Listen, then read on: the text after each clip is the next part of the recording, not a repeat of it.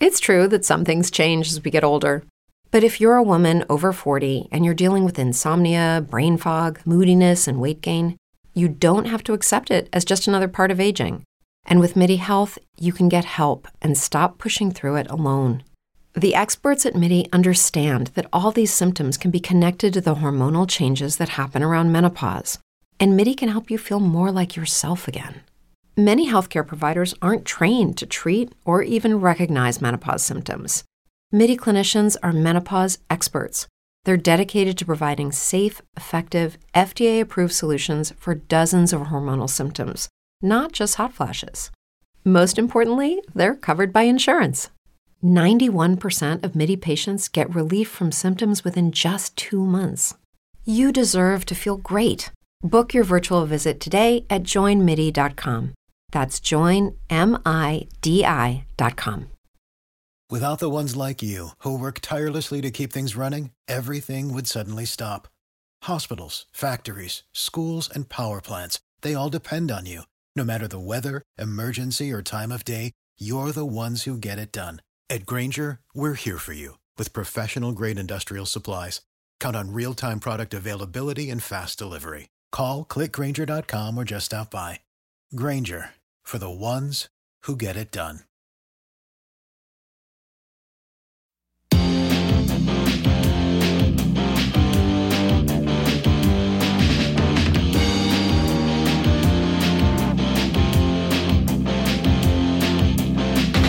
USA is in a crucial stage. It's not because of foreign wars we wage. It's more to do with the colors blue and red. Many laws and too much government. Can you tell me where the Constitution went? The Bill of Rights is just hanging by a thread. So many people trying to cross the border. Politicians build a new world order. Too many minds are convinced they should be led. I've gotta be free the way God made damn UN. Taking your right to self-defense. They say you're safer, but they don't make sense. Dangerous ones will not turn into guns. All the unions always ask for more. All we buy is made on foreign shores. Come a day when there'll be real hell to pay. I've gotta be free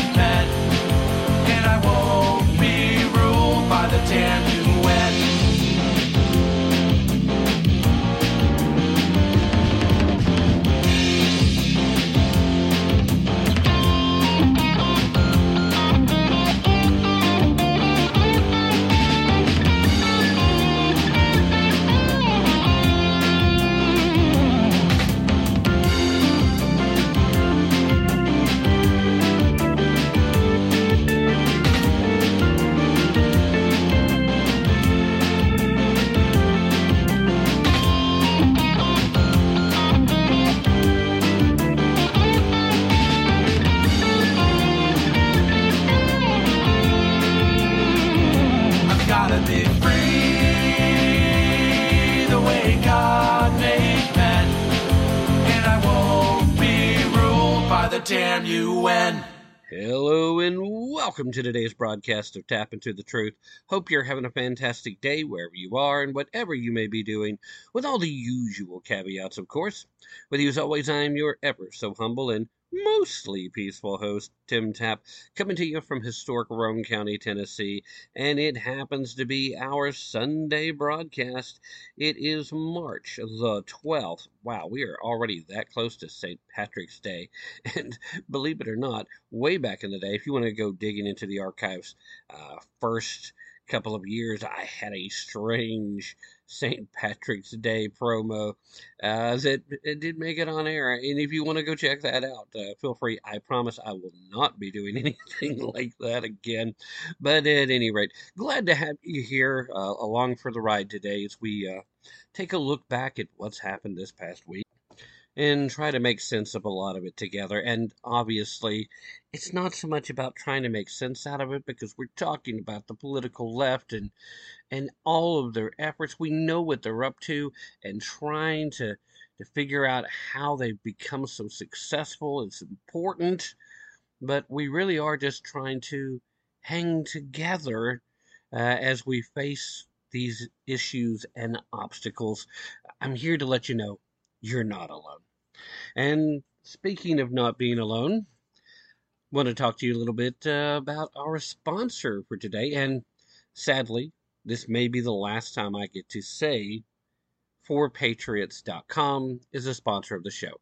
We did a one month trial uh, together, and as of the last I heard from them, which was this past Friday, we hadn't converted any cells. None. Now, lots of listens out there, and this audience is all about being prepared. So, what I'm afraid may have happened here is that a lot of you guys either felt like you've already become prepared enough, or you are already in a point with, thanks to the Biden economy, maybe you just you don't feel comfortable spending the kind of money that's necessary to be prepared right now in this moment. So I'm hoping that you're already prepared well enough, although I don't know that any of us can be. But just for the record, let me reiterate the fact that uh, no hard feelings uh, on my part if we do end up having to end this relationship because I don't want to take the money if I'm not bringing any value anyway. I'm just really surprised that we haven't had anything because while I've put a link in the show descriptions that takes you to a specific page about the Patriot Power Generator. I've mentioned multiple times that all you have to do is go to 4patriots.com and use promo code TAPP, T A P P, uh, to get 10% off your first purchase over there for anything in the store. Anything at all. And I know there's plenty of things over there with that we all could use. I know I myself been over there thinking, I wish I could use my promo code. I've got to use somebody else's. I'm not allowed to use mine. Uh, but ton of great stuff that I just I know I can't afford to get. But we need to to keep in mind that being prepared is no joke. We all need to be there. And as we transition into spring, we're literally going into storm season. So lots of natural disaster type situations. Throw on top of that the man caused stuff that's constantly going on. And what are you going to do when your power's out? Now, Craig, uh, who's the guy we've been telling you about for the entirety of this month, we've had talking uh, about this. He thought he was doing the right thing during Hurricane Ida. He went out, he bought a gas generator beforehand, fired it up. During the night, he lost his wife and his two children thanks to carbon monoxide poisoning. It, it seeped out of the generator and into his home. And the sad part of that is that Craig isn't alone.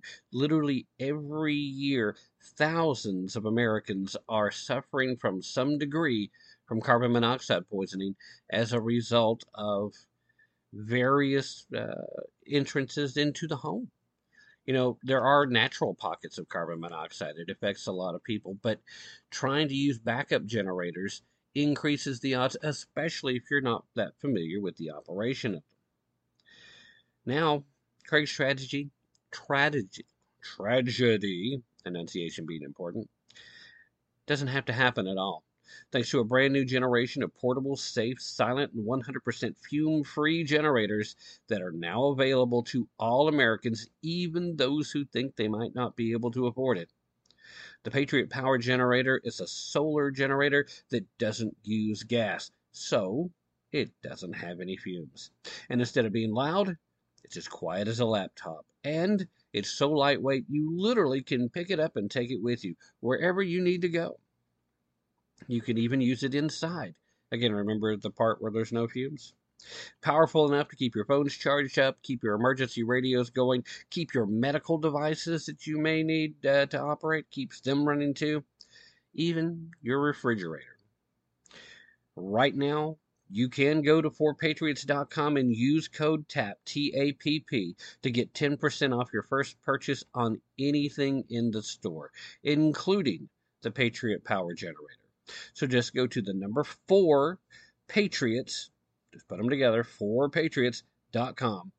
Use code TAPP, T A P P, and get 10% off. That's 4patriots.com. Use code TAPP, T A P P, to get yours today. And like I said, go visit, see if there's anything at all. Uh, I would love to last minute uh, get some get some sales conversions and have them decide that uh, they'll try at least a little bit longer. But hey, not asking you to go buy anything that you do not want or do not need, or even worse than that, legitimately cannot afford. Because again, I understand Biden economy, blah blah blah. And speaking of the Biden economy, let's address our first story of the day. You see, the showdown over the future of the federal budget is already taking shape as barely there Beijing Joseph Robinette Biden Jr. released his fiscal year 2024 spending proposal, and of course, the House Republicans preparing to leverage their new majority block over in the uh, House of Representatives uh, they're moving to block the plan, and rightfully so, I should add. The White House suggested an increase in the federal budget uh, from $5.8 trillion to $6.9 trillion over the next fiscal year, while reducing cumulative deficits by $3 trillion over the next decade through a number of tax hikes on businesses and wealthy individuals. We know how well that works. We've seen how well that uh, how well that actually uh, can be implemented and executed, and oh yeah, how well it just works. Period. It doesn't. It's usually when you reduce taxes and regulations that you turn the businesses loose to become more productive, more profitable, therefore putting more money in the economy, more money in the hands of your average everyday American who then can go out and, assuming that their tax burden has been alleviated to a degree, can go spend more money again, keeping the economy strong, thereby actually increasing the amount of dollars taken in through tax collection at the lower rates than the amounts that they get at the higher rates when they're squeezing the economy down. Now, we already mentioned uh, last Friday when uh, Matt Fitzgibbons was on the air with us about how there's this artificial unemployment bubble that's about to just be burst. And by that, I'm saying the numbers. We saw the numbers actually tick up this past month going from January into February, not only did it tick up, but it ticked up more than they thought. And the reason for that tick up in unemployment, despite the so called uh, improved numbers of jobs added, is the fact that that number has been artificially low since before the end of the Trump administration. And it was artificially low because of the artificial shutdown due to COVID 19. You see, back under the Obama uh, regime, they changed how they counted unemployment and took a large swath of folks that had previously been counted by virtue of being employment age, healthy, uh, should be working, but simply were not looking for employment for whatever reason or another. And they took out thousands, if not hundreds of thousands of people that should have been included in those statistics on a state to state basis. So you're talking about a much larger number than you might even imagine until you actually sit there and start, you know, crunching the numbers. As more and more people suffer through the inflation and can no longer coast by on money they managed to save that was freely given away both by Trump and Biden, Biden only making it worse, and maxing out their credit cards now uh, no longer able to continue to make purchases that they no longer have to come up with cash for, you're going to start seeing some of these folks that have been out of the workforce coming back in. So workforce participation is going to start shooting up, and these created jobs are not only going to be filled and filled quickly, but they're not going to be able to keep up because inflation and the increased rates from the Fed are going to start squeezing down what companies can afford to reduce their prices for. And it's just going to price things out of the way. And then all those dollars chasing a limited number of goods are going to stop chasing those goods because they're going to be outside of the reach of all the people that can't afford them anymore. It's simple, basic economics, but they find hundreds and thousands of different ways to whine, bemoan, and try to confuse and confound the average American. And thankfully, they've managed to dumb down a huge portion of the average American. That here we are.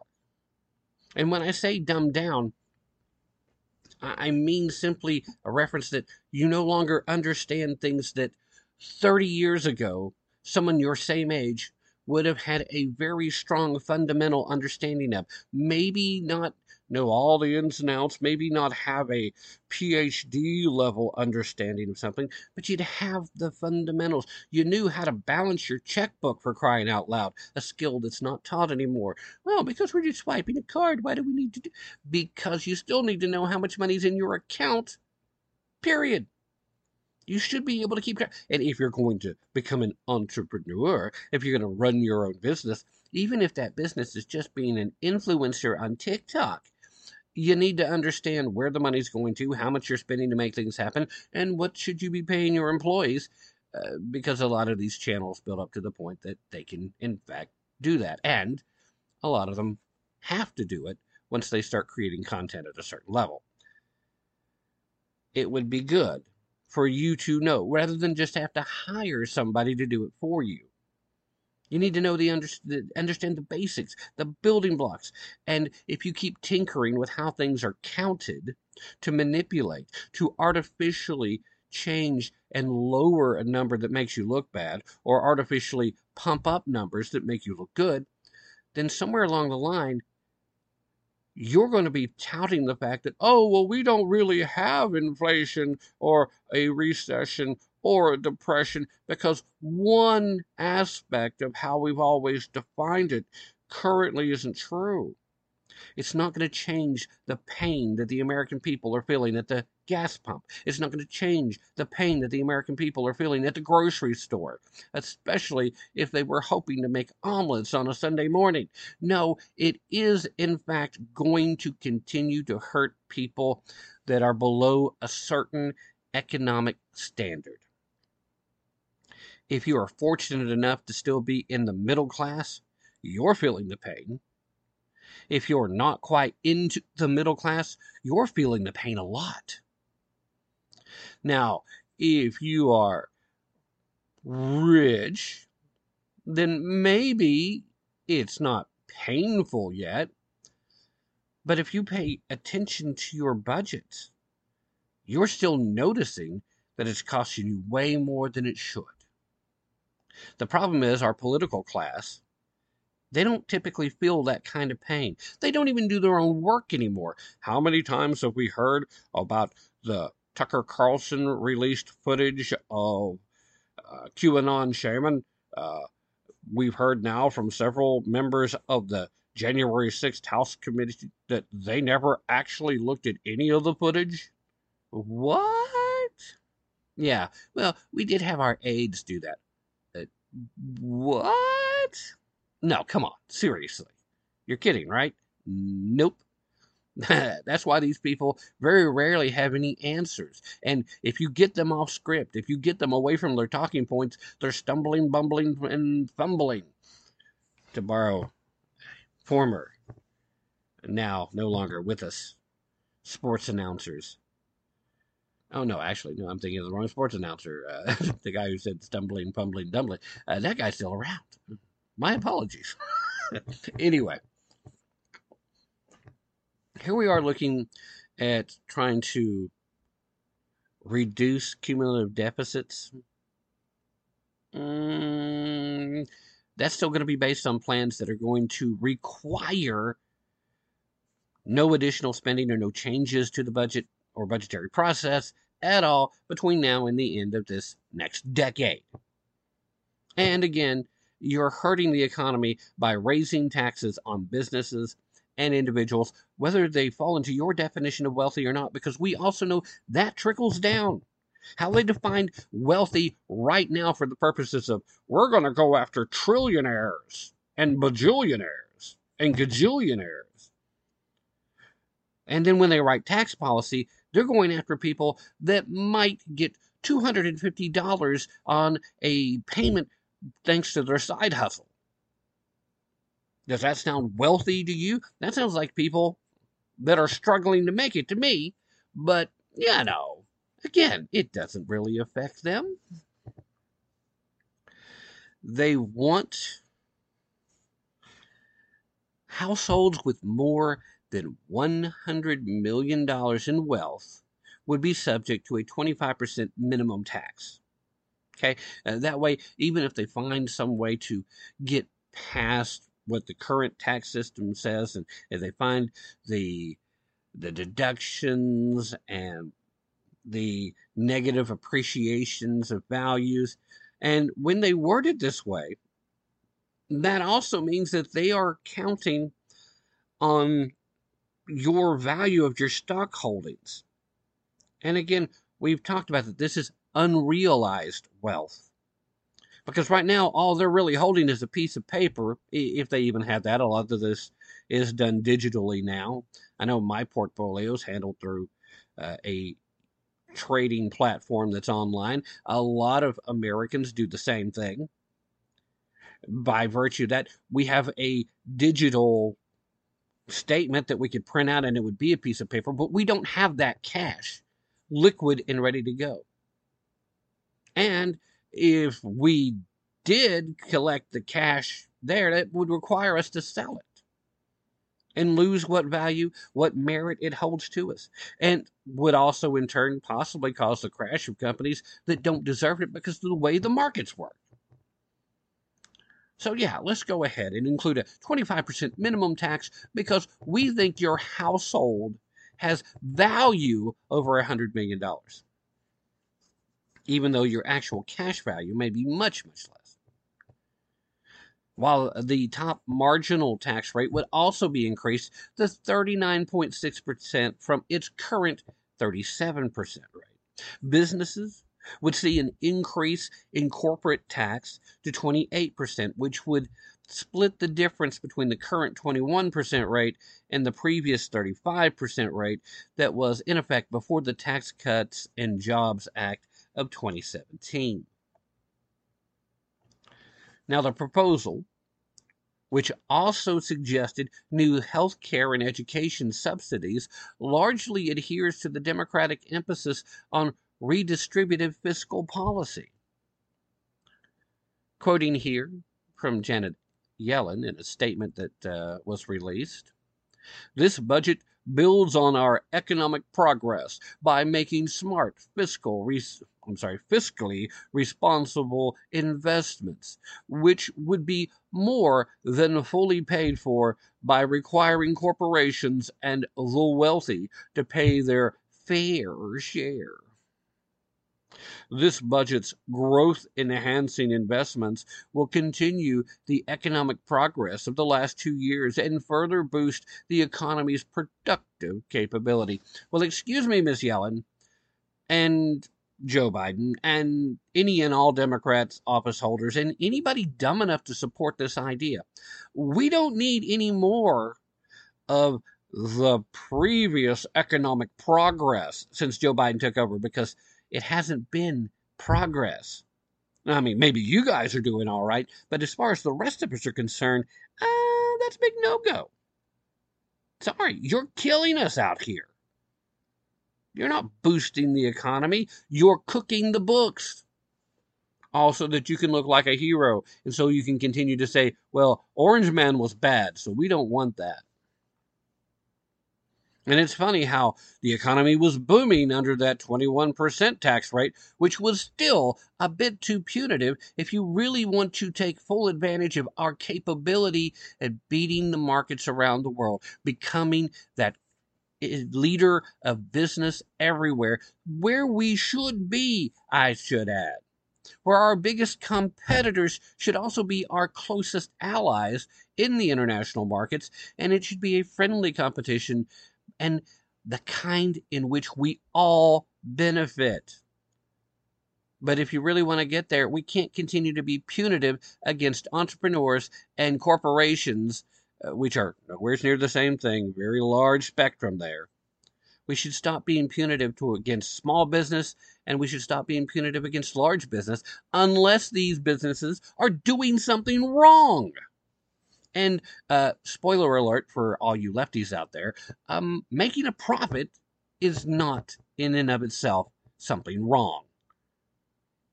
And actual free market economies has done more to lift more people out of poverty around the world than any other system, any other philosophy, any other action, period. So every time you're legitimately talking against what you keep referring to as capitalism, which I would still infer we need to be talking about free market economies as opposed to some of the perversions of the capitalist system. Crony capitalism comes to mind for some strange reason. You're actually talking about holding people down instead of lifting them up. You, you literally say the opposite, but that's still what you are arguing for boost this economy's productive capabilities. You're not going to do it by penalizing businesses for doing business. Now, Republican officials who've not yet countered the budget with a proposal of their own, they're contesting various elements of the plan. And again, I'll say rightfully so. Uh, Kevin McCarthy was saying uh, President Biden just delivered his budget to Congress, and it is completely unserious. He proposes trillions in new taxes that you and your family will pay directly or through higher costs. Washington has a spending problem, not a revenue problem. You know what? with all the misgivings that I've had about Kevin McCarthy, I've got to say, when it comes to talking uh, policy and budget, he's been spot on so far. Not a lot of speakers have had the courage to call out DC's real issue.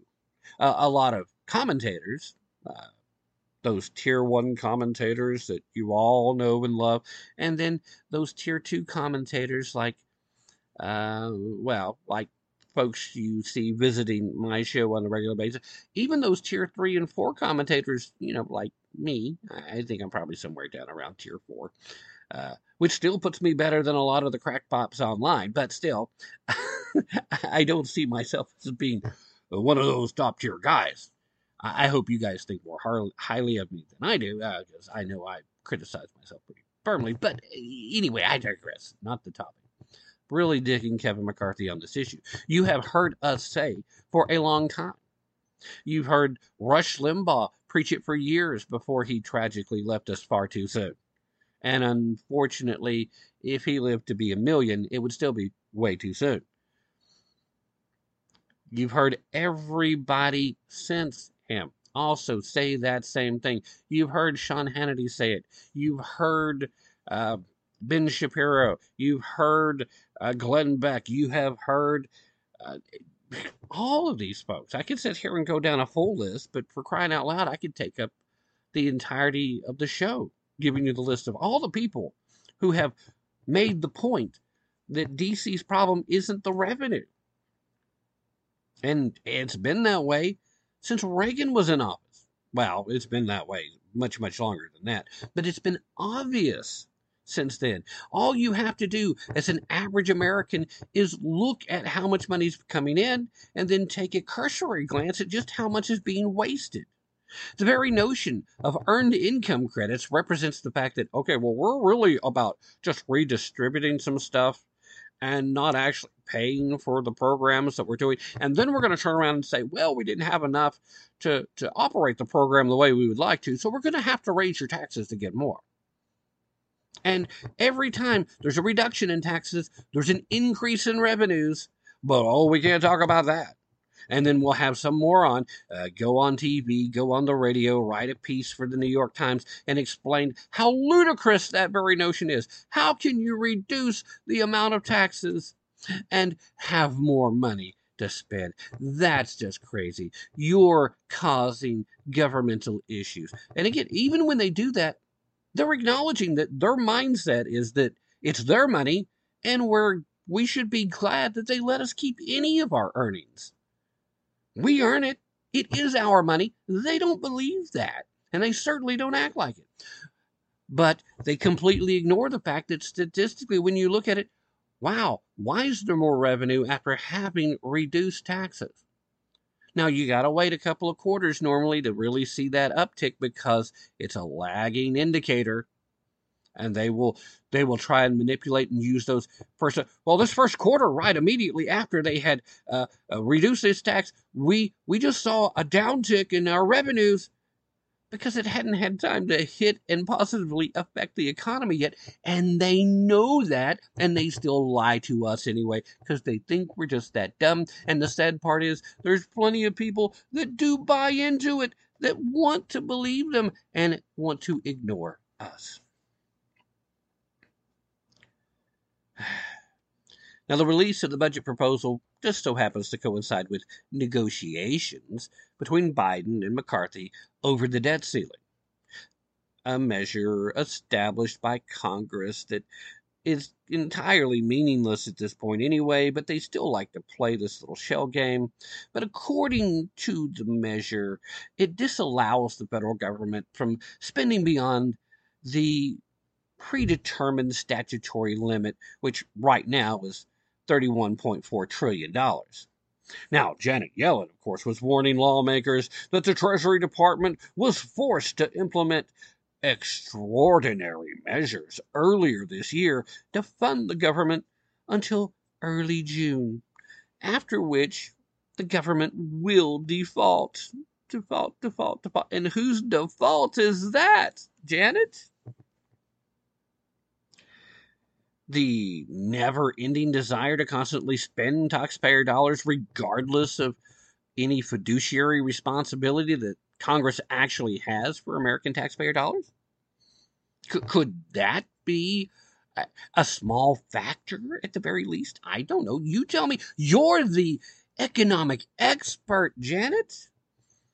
I'm just a guy who sits here and says, well, you know, when I'm adding uh, the uh, paycheck I just got to the amount of money that I had left over from my previous paycheck. And then I turn around and look at the fact that my uh, mortgage rate hasn't changed, so my payment there is still setting at that same dollar. But now my trips to the grocery store are costing twice, three, four times what it did just two and a half short years ago. And the fact that my trip itself the gas I have to put in the car uh, is costing close to double, thanks to it actually having come down some recently. It's only about double what it was about two and a half years ago. Gee, wonder why I might be feeling some economic pain, Janet. Wonder why I might be saying, hey guys, get your stuff together. Because even if you hated the early morning bathroom tweets because they were so mean.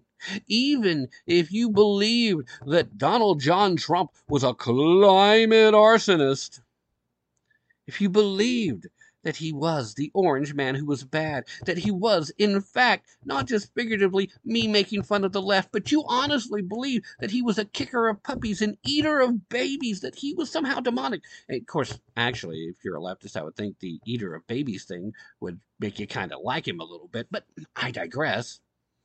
Not a good track record of liking babies over there on the left. We have the right to murder our unborn, preborn baby humans.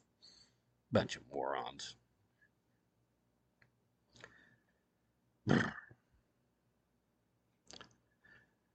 House Freedom Caucus, which withheld votes for McCarthy at the beginning of the present Congress until he committed to negotiating with Biden on efforts to reduce the national debt, announced that members would likewise refuse to support raising the debt ceiling unless various White House policies were rescinded. Among the in- initiatives that the Republican lawmakers want is to repeal, uh, not one, I'm sorry, the initiatives the Republican lawmakers want to repeal are the $400 billion student debt cancellation executive order, which I don't think is going to hold up in court anyway, but hey, uh, to have them go ahead and rescind it uh, saves time, energy, and effort and taxpayer dollars by no longer having to fight it in court. The $80 billion allocated to the IRS enacted under the Inflation Reduction Act, misnomer uh, extraordinaire, and all of the unspent stimulus funds earmarked during the lockdown induced recession. Now, votes in favor of raising the debt limit are also contingent upon capping discretionary spending at fiscal year 2022 levels for the next decade uh, with a 1% annual growth uh, allowance. Business leaders and government officials have cautioned that the default would likely induce a worldwide financial crisis. No. Increases in the national debt, however, are unsustainable. The federal government's obligations surpass $31.5 trillion, equivalent to roughly 120% of the nation's gross domestic product. Maintenance costs are meanwhile increasing due to the present rise of interest rates. That's maintenance, that is just simply paying the interest on our national debt. That's what they mean. Want to make it crystal clear. When they say maintenance costs, they're not talking about uh, the upkeep of the Capitol building. They're talking about the national debt is, in fact, a debt, meaning we borrowed money from somewhere to make it happen. Maintaining those loans, which at this point is almost all they do, they're barely paying any principal at all. So the debt's not coming down any at all. Just paying the interest on that debt now is reaching not just unsustainable levels, but levels that would sink an average person in a heartbeat, would destroy a regular business inside of six months.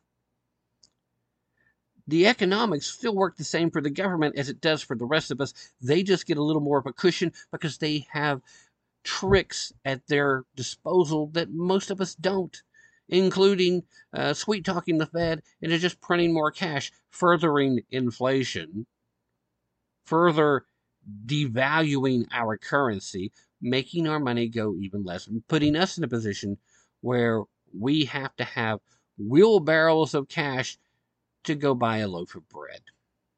But hey, at least for now, we still have bread at the grocery stores. That's not a guarantee if we keep going down this path. An analysis from the economists at the University of Pennsylvania's Wharton School recently concluded that a 30% decrease in spending or a 40% increase in taxation would be necessary to handle current deficit spendings and future obligations. Republicans and Democrat administrations have both overseen surges in debt over the past several decades. That goes without saying. Donald Trump did not address the deficit spending. We talked about that. It's not fair that we are the ones that have to keep paying the price. All right, the thing about the Sunday broadcast is it's no longer rebroadcast on terrestrial radio, so I can run this bad boy as long as I want to. So I'm not going to be adhered to the same time constraints, meaning that I ran a little long here, but by virtue of running a little long, I'm still free to run a little long in the next segment. I don't have to cut it short. So I hope you guys don't mind. Uh, don't go anywhere. I am going to take that break right now. I'll be right back after this.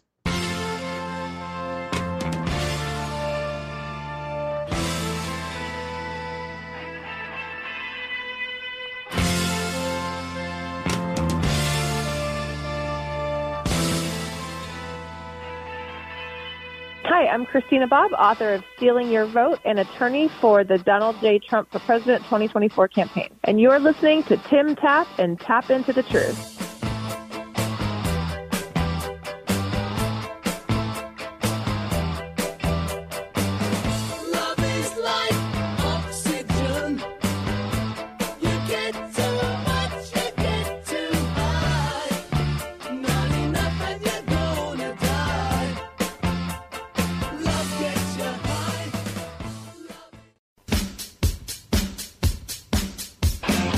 When one refers to the lifeblood of America, I'm sure they would agree it includes the U.S. trucking industry. Hello, I'm Ron Edwards. On today's page from the Edwards Notebook, when it comes to what you and I wear, eat, or use, it is most likely transported by one of the many legions of dedicated truck drivers crisscrossing our beloved republic. Starting in 1910, the development of a number of technologies gave rise to the modern trucking industry. By 1914, there were almost 100,000 trucks on American roads. In 1954, President Dwight Eisenhower laid the groundwork for the construction of the interstate highway system, which includes ribbons of roadway that enable America's dedicated army of truckers to deliver everything we the people utilize for our daily lives. The truckers, in my opinion, have often been overlooked and even maligned by irate highway motorists who berate the truckers for supposedly causing traffic slowdowns. Today, over 27 million trucks traverse our highways, hauling over 70% of the total volume of freight. Because of the 24 7 trucking industry, our economy will recover more quickly and our way of life be more secure. So when you pass a trucker on the highway, give him a thumbs up and tell him Ron Edwards said hello. I'm Ron Edwards. Check out the theronedwards.com. Beanstox is designed specifically for people who haven't started investing yet, or don't know how to do it, or haven't been trained how to do it, or are worried about investing in the stock market that they've never done before. It's a robo advisor system that really simplifies the investing process. The challenge we all have is that as you work and you grow in your career, you have to put something aside for yourself when you retire around 65 years old. And the idea of Beanstox is to simplify that whole process. In other words, put aside 10% of your salary each week, maybe just $100, and let it go to work in the stock market for you. And what Beanstox does is basically automate that process for you. Easy to set up. You can transfer directly from your bank account and puts it into exchange traded funds, which are baskets of many stocks, which gives you diversification. That's the whole key. The idea that you can have this done for you weekly or bi monthly. But the most important thing is to start now and make it so that you are putting something aside for your own retirement. Beanstox just makes it really simple to do.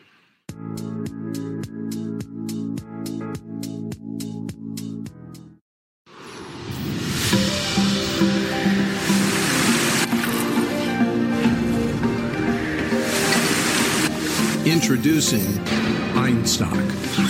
Drink. Conquer. Repeat. Skål.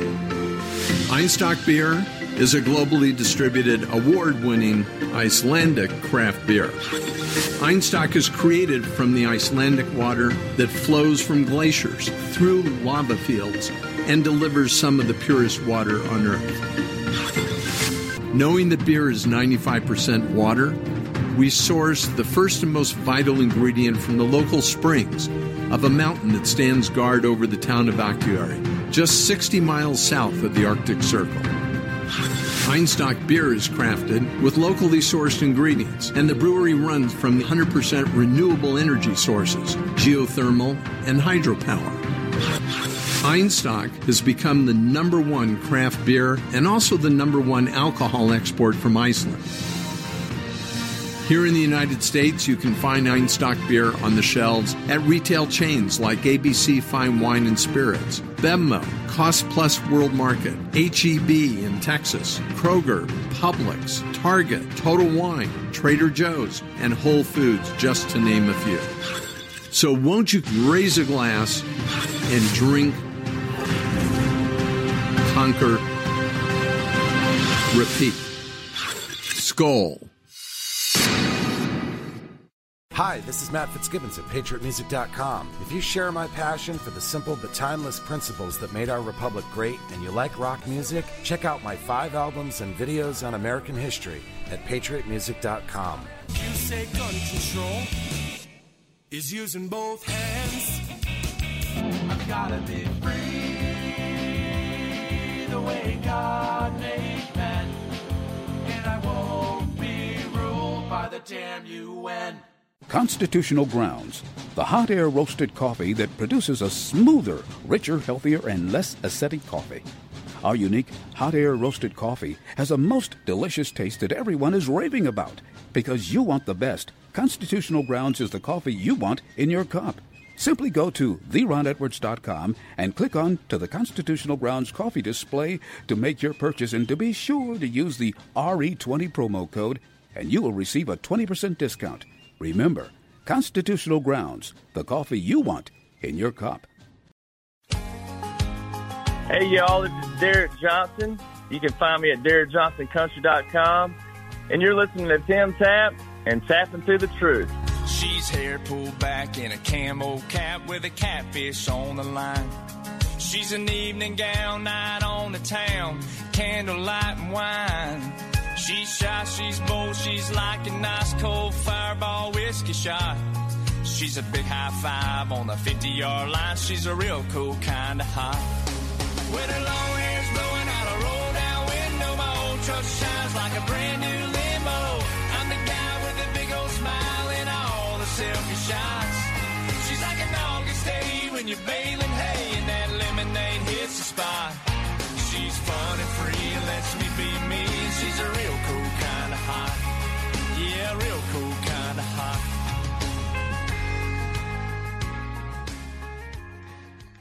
Alrighty, ladies and gentlemen, thank you so very much for staying with me through that very brief break. Uh, glad to introduce a, a, new ad to the lineup, uh, along with uh, giving a little promotion for Matt Fitzgibbons over at PatriotMusic.com. I'm going to be playing that one. Glad he finally sent that over, and was so happy to have him back on the air with us. It had been way too long. It was a great conversation, and uh, for those of you that would like to participate in an after show conversation. Uh, sometimes some of the guests will hang out and be part of it too. And Matt was good enough to do that. Uh, go over to MeWe.com, sign up for free. It's just another social media platform. And I know you may feel like you're already uh, on too many of them, even if you're only on one. But you go over to the, the MeWe platform, you'll find the last frequency group. And in that group, you can hang out. It, it, works as kind of a chat group uh, during the show, and uh, you can participate over at Ron's uh, show as well, doing the same thing when he's on air. But one of the things that Doug has started doing after the live show is he'll connect the folks uh, via Skype. We'll kind of pull together, and uh, last week, as uh, better known as AZ, aka Arizona Anti-Hero he hung out with us for a while and uh, he got to ask questions both me and uh, matt and you know it was a pretty good conversation. You got to hear some things that you would not be able to hear on air. So as we look to grow that uh, just one more reason to come be part of the show uh, and participate in that fashion. Uh, at least you're all welcome. You're invited to come hang out and do that. Won't always have guests do that but you know when we have somebody that likes that level of interaction uh, we'll see if we can't make it happen. How's that sound? Okay.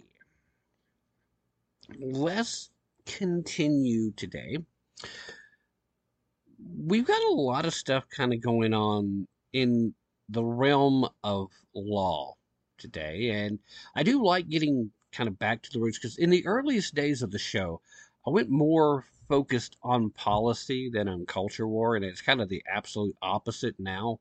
And it wasn't because uh, the culture war arguments are sexier, more exciting, uh, but it really is the fact to do with a lot of folks who do understand that policy is important, they kind of tune out when you're talking policy, especially if you get too far into the weeds. But I still can can work policy in in an important way uh, using the culture war as a place to interject that information. And that's why a lot of hosts have ended up doing exactly the same thing. At the end of the day, though, as Andrew Breitbart has reminded us all, uh, politics is a downstream of culture. Culture will dictate where the political fights are going. And so it's also important to be there. Here's just something that kind of falls very, very negatively, I think, right in the middle of both. We had a Virginia judge who ruled last month that frozen embryos can be considered property. And this decision was based in part on a 19th century slavery law, at least according to a new report on this, uh, this event. The ruling was part of a dispute between a divorced couple who both hoped to gain control over two dozen embryos, which were created by uh, Honeyline Henderman and Jason Henderman. Honey, Honeyline? I, that is a strange name. I'm hoping that that's a misprint here. I mean, Honeyline, I would get. Honeyline? I don't know. Anyway, uh, the Henderman couple uh, no longer together, I would imagine. Uh, during their marriage, they, they got together and they froze two dozen embryos. This, again, according to reporting from the Associated Press. Uh, upon independent research, this court was unable, I'm quoting, by the way, now, uh, the Fairfax County Circuit Court Judge Richard uh, Gardner. Gardner? I think it's Gardiner. Yeah. Anyway, I hate it when I start getting these names all garbled up.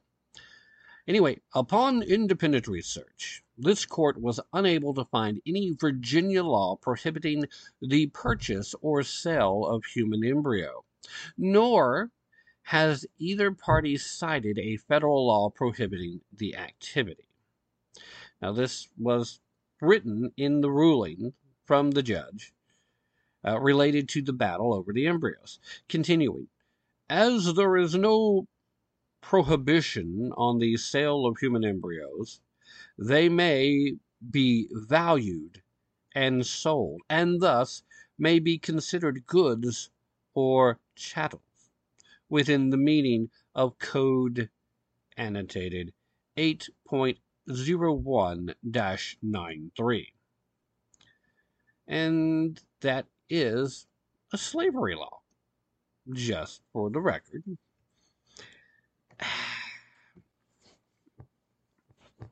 There's a reason why we don't have specific laws in regards to the value, the service provided, the selling and or other various forms of trade with embryos at one point in our history, no one perceived the need to define that as being anything different than that's a potential human life and should be treated as such. Most reasonable, rational people still hold that opinion. However, we live in an age where literally we have to lay out all the, the rules, set up all the guidelines, keep all the guardrails up on the sides, or these uncontrollable people will twist and maim and murk up the waters as much as they can every single comma and semicolon within a law to try to find all the wiggle room they can in an effort to just, you know, win. Doesn't matter whether their clients win. It doesn't matter if the embryos and I'm presuming they were fighting over them uh, because one of them, at least, wanted the opportunity to still have those children. And again, I think I remember something about this case a while back, but I, I think one of the members simply didn't want to be on the hook for child support when the children never came into being while they were together kind of thing, if I'm remembering correctly. If it's not that, there was another case, and that too will be affected by this one. Anyway, since the couple are no longer together, uh, Miss Honeyline, and again, they, they've got the H in there too, so Honeyline, Honeyline, it just weird pronunciation. It reads as Honey H Line, okay? And I'm not hooked on phonics well enough to solve that mystery, I suppose. I apologize. Me, my East Tennessee tongue doesn't want to, to play that phonetic game anyway. So I'll just call her Honey for short. Or, you know what? What do you say we actually do a more respectful thing and uh, refer to them by their. I don't know, is that even respectful? Because is Miss Heidelman still Miss Heidelman? At this point, she wouldn't be, right? They're divorced now. That would be disrespectful too. I don't want to disrespect the post, so I'll just say she. Now, I am still presuming that she identifies as he, her, she, whatever pronouns. But anyway, I'll just call her she. Now, she had hoped to move forward with using the embryos, but Jason had sought to block her, saying that implanting the embryos would force Mr. Heidelman to procreate against his wishes and therefore violate his constitutional right to procreational autonomy. Okay, I'm not sure there's something specific in the Constitution about procreational autonomy, but I think I get the gist of what he's saying, and you should have a right uh, to control whether or not you have children running around if things have went sour. Even though the intent at the time was to most likely have those children. I'm presuming that was the intent at the time it happened. Right, Mr. Heidelman? I still think it has more to do with child support than anything. But anyway, according to a 2015 contract that the couple had drawn up, they, quote, own any stored embryos jointly. While the judge has not made a decision on Jason's procreational autonomy claim, he did rule that the embryos could be viewed as property. His ruling in part relied on a Virginia law from the 1800s that regulated goods and chattel, which included slaves at the time the law was written. Uh, saying, quote, and this is a quote from Solomon Ashby, uh, president of the Old Dominion Bar Association, I would like to think that uh, the bench and the bar would be seeking more modern precedent. Except the judge made it clear there wasn't any more modern precedent. That was the precedent that he had available to draw upon. So yeah, look for it all you like. I based on the fact that he said that he had researched it, I would hope the judge actually did and he wasn't making that up. Pretty sure the judge isn't a closet Klan member here thinking, I'm going to use any excuse I have to, to go back and delve into slavery laws. But it being Virginia, I guess somebody could always insinuate that. After all, the previous governor of the state is notoriously uh, known to be either have been in blackface or having worn a hood for a uh, for a dress up party. In fact, I often refer to him as Governor Blackface, but to be fair, he could not confirm that he was the one in blackface because he might have been the one wearing the Klan hood.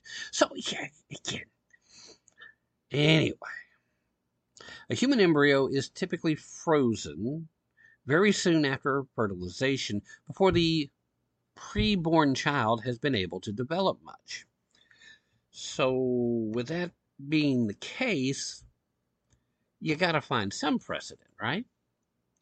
In recent months, some conservatives have considered or voiced support for increasing protections for embryos and prohibiting the disposal of embryos as a pro life organizations have often raised concerns about what happened to the embryos that do not end up being implanted. The judge's ruling to treat embryos as property could draw the attention of pro lifers who have often compared slavery and abortion over their callous treatment of human life. And this does nothing to to sharpen the line between the two. In fact, it probably just blurs it further. I, I do wish there was something a little more clean cut to to base this on it, and I hate the fact that it requires a law that was passed that included slaves as being property, as being part of the determining factor here, because you would think, and I'm emphasizing uh, some words that probably don't make a whole lot of sense in this comparison, because I don't think a lot of thought went into this, but you would think that once slavery was ended in this country, that all the laws, all the laws, even the ones that are good laws but were applied towards maintaining slavery, was not its intent. But we know how laws get utilized even after they're passed. It's like, well, we only meant for this to happen. Now, I do tend to think that pretty much after the 1800s, or at least after some point early in the 1900s, the notion of unintended consequences kind of disappeared because they realized uh, what the unintended consequences of previous laws had been, and they're like, you know what, we can start crafting them that way, and then just claim, oh, we had no idea that would be. I'm sorry, I mean, not that that could happen. I really think that to be uh, the case. But a case like this really does once again bring back the real question that we should be asking. Whether we're talking about abortion or we're talking about fertilized embryos or whatever else you may be talking about, including slavery, which is still a thing everywhere else around the world. Well, not everywhere else, but in a lot of places. Uh, everybody that's in this country that's whining about slavery from 100 years ago they seem to be missing the point that you're not slaves now and you haven't been for over 100 years, but there are places where people are slaves right this instant in time. That to me seems like the slavery you should be fighting. But the question that we're not asking that we should be, uh, uh, to be fair, a lot of us are asking we're not in this particular case. The court's not asking it. The judge that made the ruling isn't asking it. The couple that are now no longer a couple, but are fighting over these fertilized embryos. They're not asking. And that is what is the value of human life? What is the value of a human being? Preborn or postborn? If all of us took the time to question the value of human life, period, before we made any decision at all whatsoever, there'd be a lot less violent crime. There'd be a lot more people walking around. The world would probably be a better place. Now, I say probably as a qualifier because a lot of the people that would be walking around that aren't would undoubtedly be bad people, and some of them would do very bad things. But at the same time, a lot of the people that are not walking around because their life was taken from them before their birth, well, a lot of those people would have been really, really good people. And may have done, even if they weren't really, really good people, may have still done really, really, really great things and made life better. The tragedy is we will never know how life advanced because that life wasn't valued enough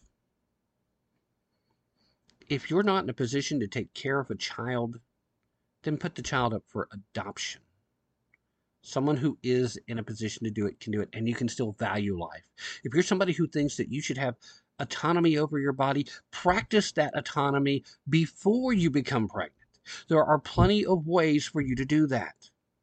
Once you have become pregnant, you're no longer making decisions for your life alone. That is where we have to make that basic fundamental distinction. That is life, period. It's not just a bundle of cells, it's not just random tissue growing. It is a life, even at those earliest stages. Because those definitions that you want to use to try to placate yourself to try to rationalize what would possibly make it okay to take that pre-born baby's life those definitions still hold true at any point in life to this very day 50 years after my birth, I am still just a group of tissues, a collection of cells. But, and just like that collection of cells, that group of tissues that are growing inside a womb somewhere, I'm more than that. And so are they. A living, breathing human being has the spark of the divine. Now, how much they choose to embrace that spark, how much of that spark they allow to be shown out to the world, that's up to them.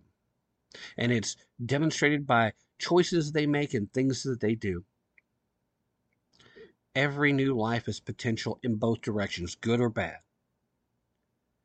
But the value of that life is unchanged because the value of that life, it has the spark of the divine. For every time I've heard the argument made uh, against the death penalty, I, have heard folks on the left say, well, how can you be for the death penalty but against abortion? Again, it goes back to what is the value of that life? I'm for the death penalty if the crime is heinous enough, if you have committed sins so egregious against other people that in order to protect society, it may be necessary. I still think I have to go on a case by case basis. I just can't say in generally, well, if you did this, you got to go. I think if there are certain things that you did do and you actually did it, and there's no redeeming you, then that is a, a fair punishment. But the fundamental difference there is they got to live. They got to make their choices. They did the bad things, and they have become that person who's become a threat. And just for the same reason that I believe in due process, I believe in fair opportunity. There is no equal outcomes that can be guaranteed but the protections that our Constitution, that our country was founded to provide, those protections are based on opportunity. It's up to you to make the right choices to embrace it.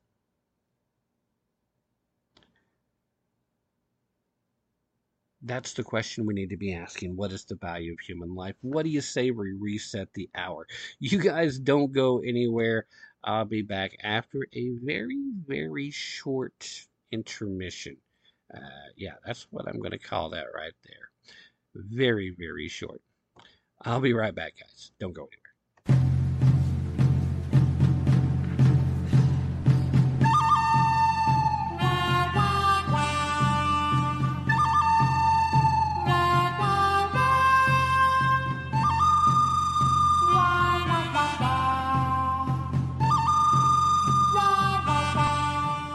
I'm Richard Battle, author and speaker and media commentator, and you're listening to Tim Tapp on Tapp Into the Truth.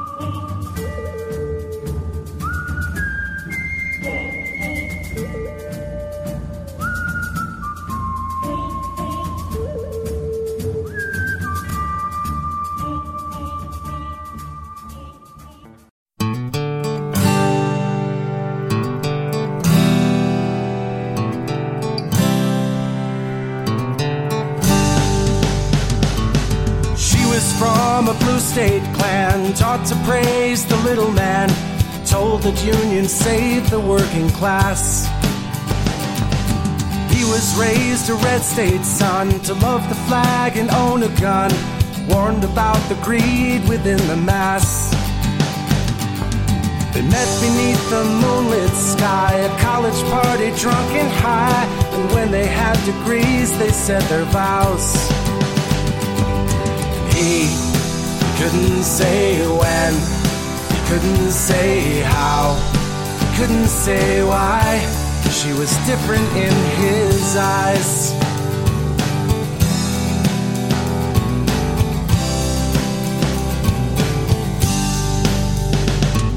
They built careers and had a kid, tried to live like their parents did, but both their parties taxed them close to death.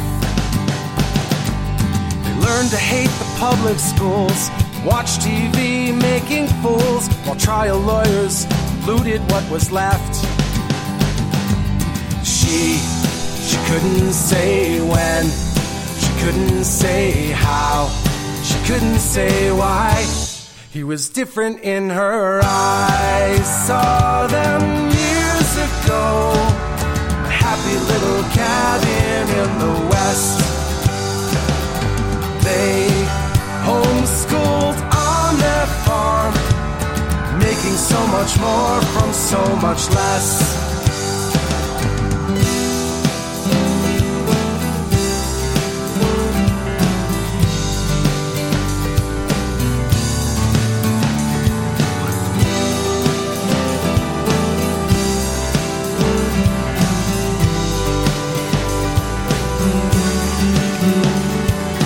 Now they can say when, they can say how, and they can say why. They're different in your eyes.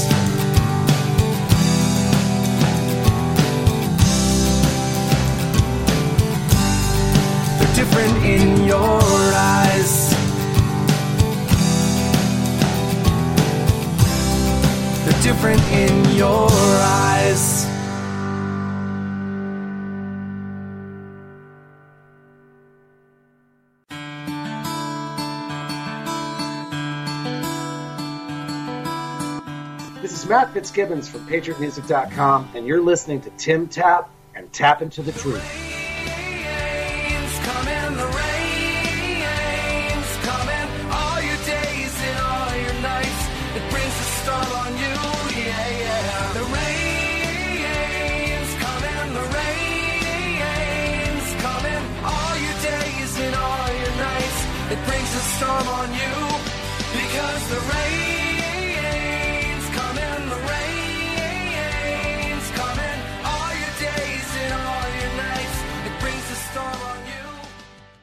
All right, ladies and gentlemen, we are, well, we are well into hour number two today. And again, I want to thank Matt Fitzgibbons for coming on and hanging out with us and uh, love everything he does. One of the things that we talked about, I can't remember now if it was on air or after uh, the show, but we were talking about The Rain is Coming, uh, one of my favorite songs that he's done uh, over the years. And we were talking about the obvious meaning, and then he happened to say, well, you know, it's not necessarily that obvious to everybody because it happened about the same time as one of the hurricanes, and uh, some people really thought it was just kind of a freaking weather report. I'm like, oh my goodness, but I'm not that surprised. So it's with that in mind that I actually think this makes for a pretty good segue into a discussion about today's sponsor. Uh, this may be the last time they're sponsoring the show. I, I hope that we can continue our relationship, but the thing about when rains and storms come, literally, uh, and sometimes figuratively as well, bad things happen. And when these bad things happen, it's up to you as a well prepared guardian of your family to be, in fact, that prepared and ready to go. Uh, one of the places you can go to help you be better prepared for whatever life has to throw your way, whether it's from natural disasters or some man caused event, uh, you can boogie on over to 4patriots.com. They literally have just about anything you would need to be prepared. Everything from emergency food supplies to heirloom seeds to, well, backup power generators, which is a thing that we'll be talking about here in just a second. Uh, all kinds of great stuff. Uh, water filters, eh, everything. So you can go visit for the number four Patriots, all one word, four Patriots com. You can use code TAPP, that's T A P P, to get 10% off of your first purchase on anything in the store. And I'd highly recommend you go visit, or if you're listening to the podcast, you can click on the show description underneath, and it will take you specifically to a page that's designed to track the fact that you came from this audience. So if you make a purchase then, even if you don't purchase the generator, which is the focus of that page, uh, they'll still know that it came from here and still go ahead and use code TAPP at checkout. Uh, it will be really good. But uh, we're talking about Craig and what happened to him. See, He thought he was doing the right thing during Hurricane Ida. He went out, he bought a gas generator, he fired it up.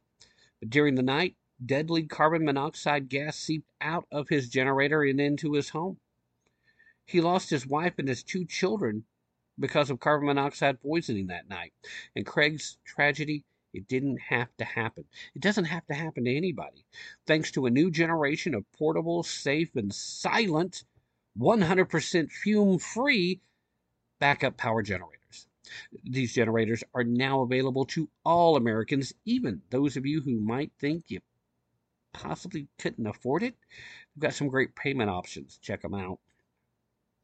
The Patriot Power Generator, specifically the Patriot Power Generator 1800, is a solar generator that doesn't use gas, so it doesn't have fumes. Therefore, no carbon monoxide. Instead of being loud, it's as quiet as a laptop. And it's so lightweight, you can pick it up and take it with you wherever you need to go. I plan on uh, taking mine camping. Uh, I think I've mentioned that already. It's quality stuff, and you really ought to have one. I never realized how much easier the smaller solar power generators were until I got my hands on this one. So, um, yeah, the good part is you can use it inside if you need to. Again, uh, I will remind you the no fumes thing. Powerful enough to keep your phones charged up for a long uh, period of time. Can keep your medical devices going. Can even keep your refrigerator running if that's what you need at the moment. And right now, you can go over to 4patriots.com, use code TAPP, that's T A P P, all caps if you would like. Get 10% off that first purchase on anything in the store, including the Patriot Power Generator. Just go to the number 4 patriots.com, use code TAPP, T A P P, to get that 10% off. One more time, that's 4patriots.com, 4 patriots, plural, the number four, P A T R I O T S dot com. Use code TAPP, T A P P, and get yours today. All right, I think that's enough uh, attempt to sell you something. Uh, I do highly recommend you go visit the site though, and seriously check out what they are. Given where the economy's at right now, you might need to break into some of those emergency food supplies uh, just to get through a, a few lean weeks here and there. Anyway, back to the show. Told you we were focusing a lot on legal questions this week for some strange reason. Again, very rarely uh, do I actually try to set up a show to have a specific theme, but it feels like well, maybe subconsciously I must be because I see these stories and lots of times there will be a theme, even if the show, the, the stories in the show don't uh, fit together in a way that you might think about it until I point out the similarities. But here we are again. We're back dealing with the law and the culture war. So where the law and the culture collides is still at the front of this. Michigan is where we're looking today. And actually, this is a story that I was hoping to, to talk to uh, Ron about this past Friday. And then something came up, and Ron was unavailable to join us. Uh, thankfully, Matt hung around, and we actually had a full hour and, and a half conversation with Matt, as it turned out. So it worked out okay. But uh, I do miss my conversations with Ron. He's always uh, good for bringing a one one heck of a perspective. And this being his home state, I knew he would have a lot to say about this, and may still yet bring it up with him next time we get to talk. But I think it's important enough that we do need to talk about this now rather than wait much longer. See, the Michigan Supreme Court did a thing, and I'm going to talk to you about that thing. Michigan's highest court is considering a rule change that would require judges to refer to attorneys and litigants by their preferred pronouns. Okay, so it's it's not bad enough that they want to push what's what is the word here? Um, what is the word i'm looking for? They want to control your speech. They want to insist that you do not only do you not have free speech, but that you must speak only in the approved fashion, the fashion that has in fact been approved by them. The Michigan Supreme Court sent out a notice on January 18th that was considering an amendment to Rule 1.109 of the Michigan Court Rules to force courts to comply with attorneys and parties' desired pronouns in speech and in writing. Now, over a dozen Michigan judges and attorneys have expressed concern for what the rule's implications would mean for free speech and for religious liberty. Well, I'm glad somebody spoke up. Quoting here from the proposed rule Parties and attorneys may include any personal pronouns in the name section of the caption, and courts are required to use those personal pronouns when referring to or identifying the party or attorney, either verbally or in writing. So basically, any communication whatsoever in court, we're going to play their little pronoun game instead of being concerned about, I don't know, the actual jur- the process the process of adjudication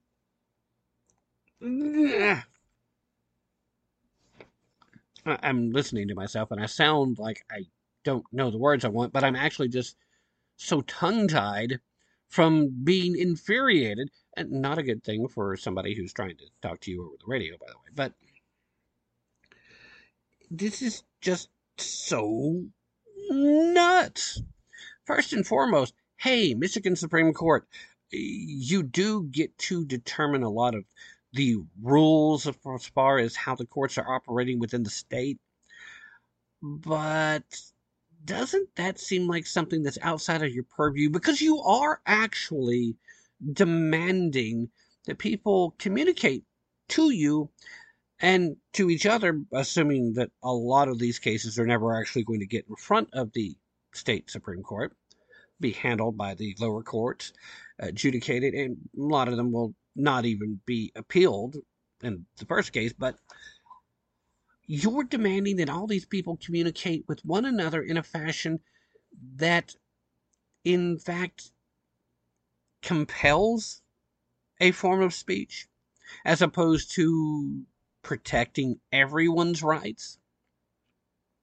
I mean, I get that you want to protect the rights of these marginalized people, but your role is to protect everyone's rights equally. And those marginalized people do have all the same rights that non-marginalized people have and you should make an effort to to be absolutely clear to all parties involved that their rights do exist and that those rights will be protected and preserved and will be fairly dealt with during the adjudication process. However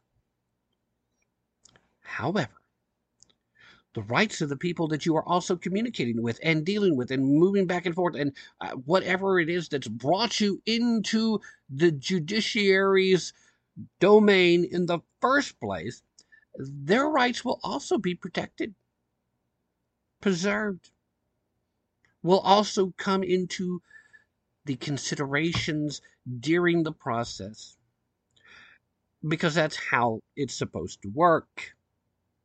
That is, in fact, the nature of you having rights. Again, I, the only place I keep hearing this is out of my own mouth, but it was a common phrase in the 80s, even. Your rights end where my rights begin, and vice versa. You do not have the right to compel me to do Jack. Period. That's it. You, as another person, another sovereign citizen of this great nation of ours, you get your freedom of speech. I get my freedom of speech. You get your freedom to pursue happiness. I get my freedom to pursue happiness. Your happiness should not, cannot, legally, previously, would not even be considered to be bound upon my actions. Your happiness should have nothing to do with me. If I am a person that does something that helps bring joy to you, if our interactions together help you in the pursuit of your happiness, then fine, great. But if you are dependent on me when I have no no interest whatsoever in helping you to pursue your happiness, I don't want to stand in the way of you doing it, but I don't want to be part of doing it, then then you have to find some other means to pursue your happiness. You're not guaranteed that happiness, and you're certainly not going to be able to guarantee that happiness by forcing me to be unhappy and have to be part of your little whatever it may be, including this, the very dumb, I might add, pronoun game. But Tim, Tim, you're being so unfair, and you're you're not being compassionate to those who feel differently. Well, where's their compassion to me? Uh, that's just like respect, compassion can be a two way street. And I would actually counter the argument that uh, not only are they not being compassionate to me, not being considerate towards my rights, my feelings, but I'm actually being compassionate in a way that they're not capable of understanding because my compassion is part of teaching them oh, by the way, not everyone is going to play along with the things you want. I'm helping you to be better prepared for dealing with everyone else out there because at least I'm generally going to be a bit nicer about it, a little more polite about it than a lot of people I know. But Tim, that's not what you're doing right now. No, well, maybe you don't think so, but I'm trying to make a point. It's a point that a lot of us, especially the folks that listen to this show on a regular basis, a point that we've known quite well for a long time. We cannot have liberty if we're living in a police state that requires compelled speech. You want to set rules for how you communicate? You can set those rules at a professional level. Professionally speaking, you need to address these people as such. Now, here's the thing if you've got a client, a litigator that doesn't want to be identified with the pronouns that typically are associated with their biological at birth sex, then you can compromise professionally by simply referring to them by their proper name on a regular basis. And if that's not good enough for them or for you as an activist, then you're the one that's being unreasonable. Sorry. I think it's being way reasonable to simply make that accommodation and make that compromise. Hello, Jeff, whatever. Or hello, Franklin, know, whatever the last name may be. Rather than say, well, you know, I was talking to him.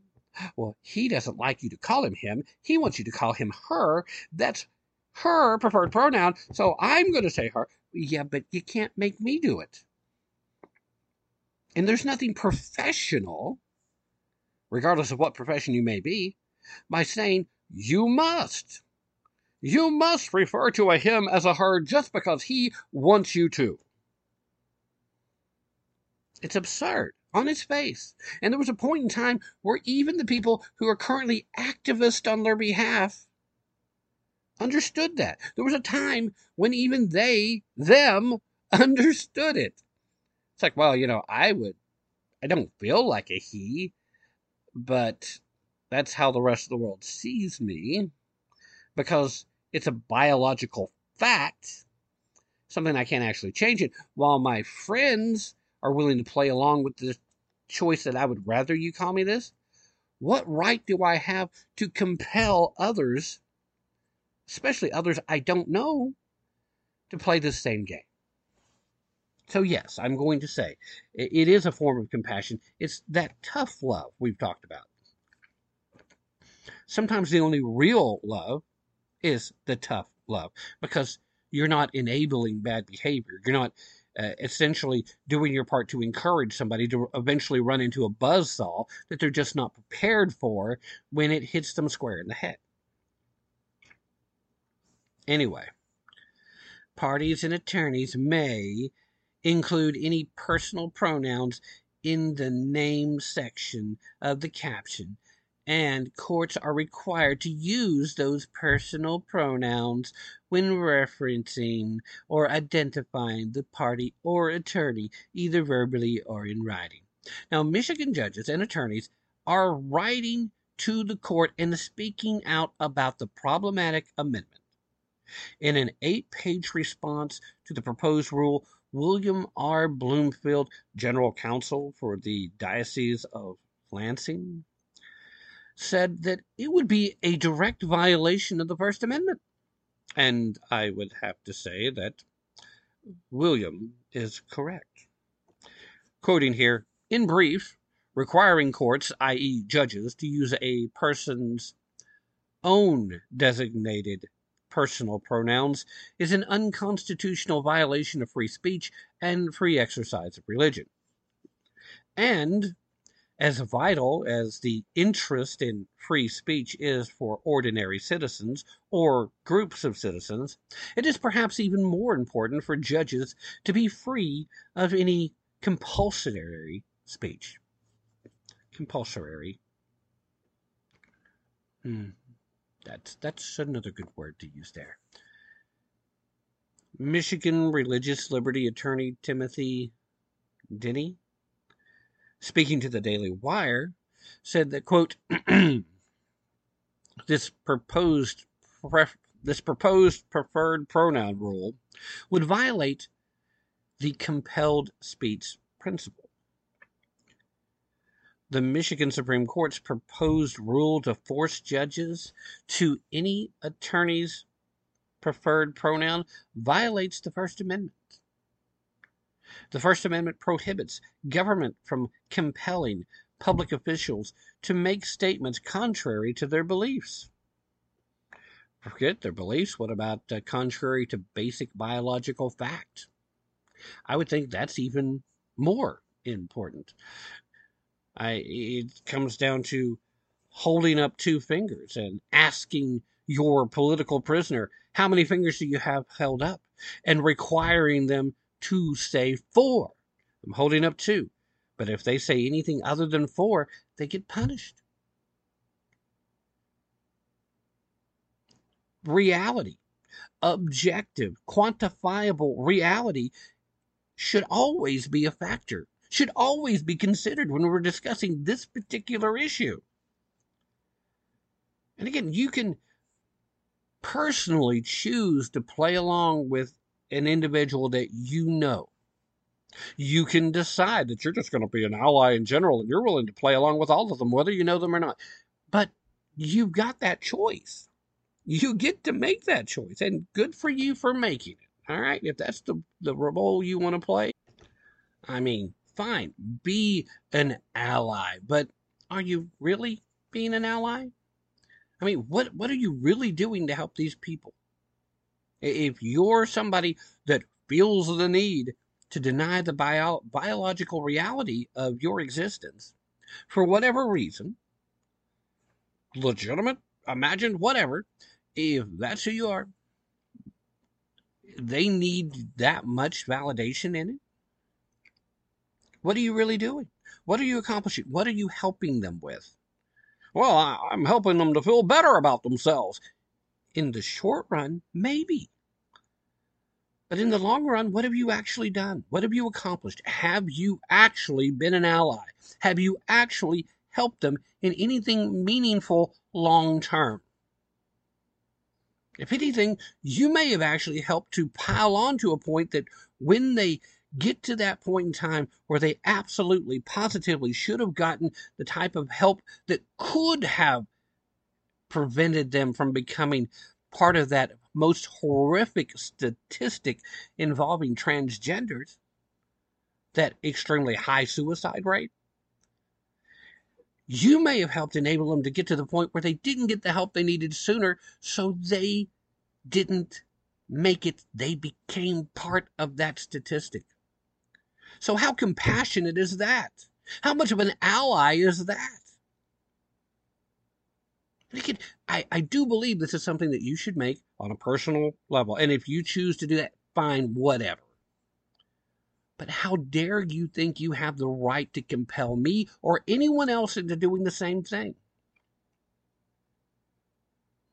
And I say this from a place of actually supporting some people that are in that situation.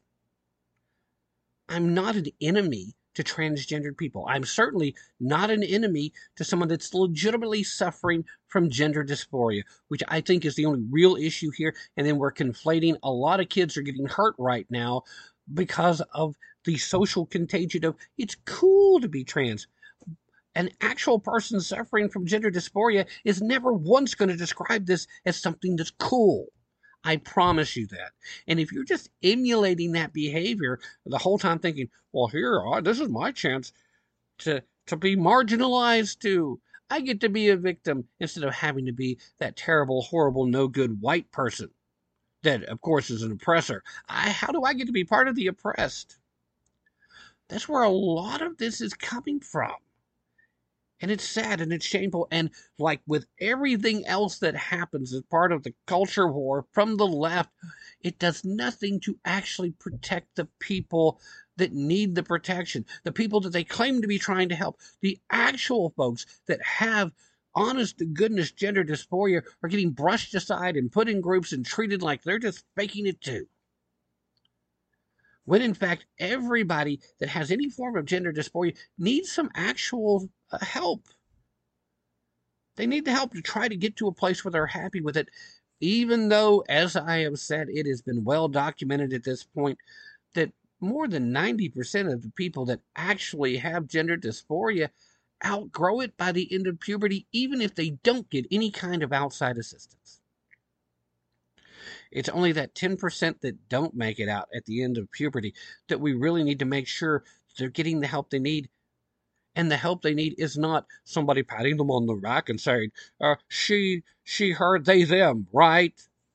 Right, that, that's, we're going to use your preferred pronoun because that's going to uh, just help your acceptance and, and that's going to make you so much better. We're going to play along with whatever delusion might be going on in your mind because that's the way we've always treated mental health in this country, right? You know, play along. Have I have you ever heard a psychiatrist or a psychologist give as actual advice to any of their clients or family members of their clients, their patients, play along with their delusions on any other topic? Any other thing at all? Well, we'll just play along with it because in the long run, that'll be good for them. You know, there's no harm in it. Have you ever heard that before? Once? I'm kind of it. I really do. I have never heard it. Anyway, uh, Denney also pointed out to a case known as Meriwether versus uh, Hart- Hartop, a case where the Sixth Circuit ruled that a uh, public college could not force a professor to use the preferred pronouns of a trans identifying student. The court's decisions uh, are binding in Michigan. That court's decisions are binding in Michigan. 12 Michigan Court of Appeals judges signed a letter opposing the proposed rule change and pointing out that the potential legal problems such a rule would cause such as bad faith actors, using the rule for strategic reasons unrelated to the merits of the case.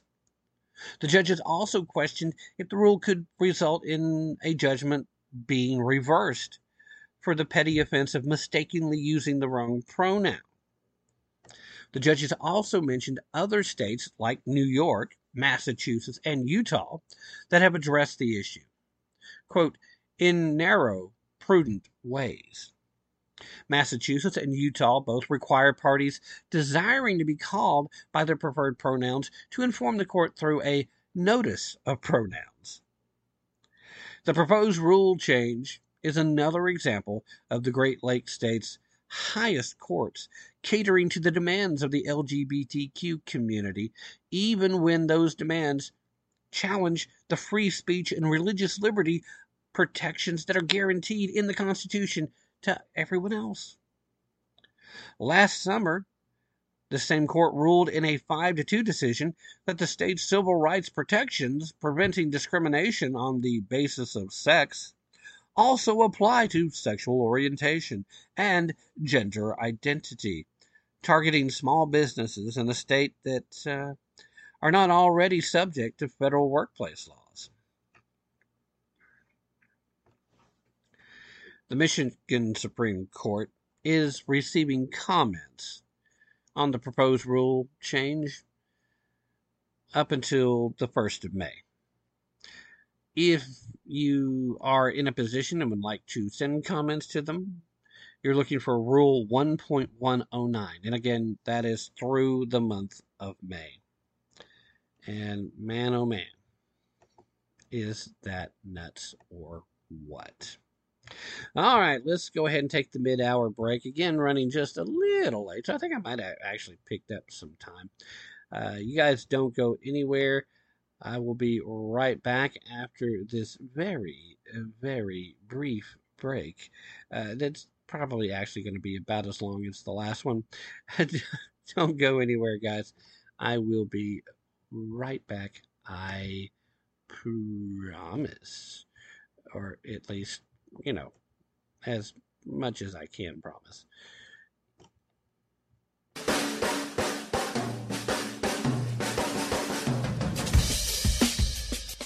You're listening to Tapp Into the Truth.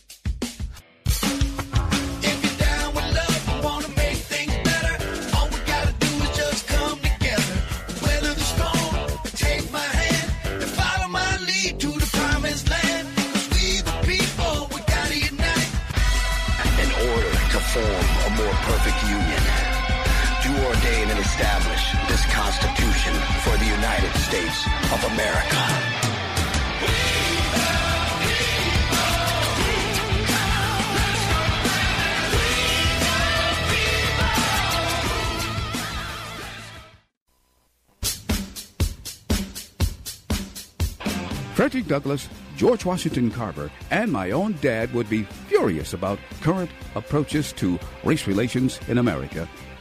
Hello, I'm Ron Edwards. On today's page from the Edwards Notebook, Frederick Douglass became arguably the greatest orator of the 19th century, a champion for freedom, and a U.S. ambassador. George Washington Carver became a world renowned inventor. My own dearly departed dad was a valiant military hero, hard working family man, and the world's greatest dad. All three men had a few positive traits in common.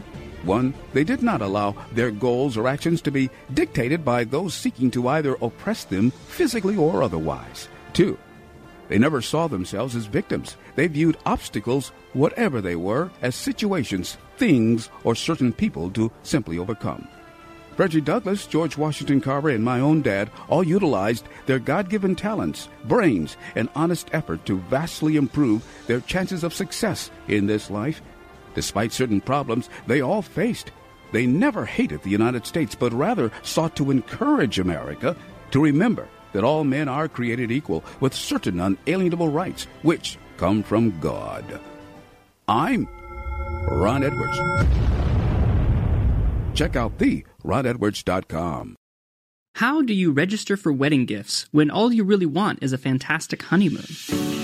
Don't get us wrong, traditional wedding registries that feature a collection of gift items like towels and appliances are definitely helpful as you furnish your home with your new spouse, but they don't help you pay for your dream honeymoon. Honeyfund is here to help you reach those goals with a cash registry.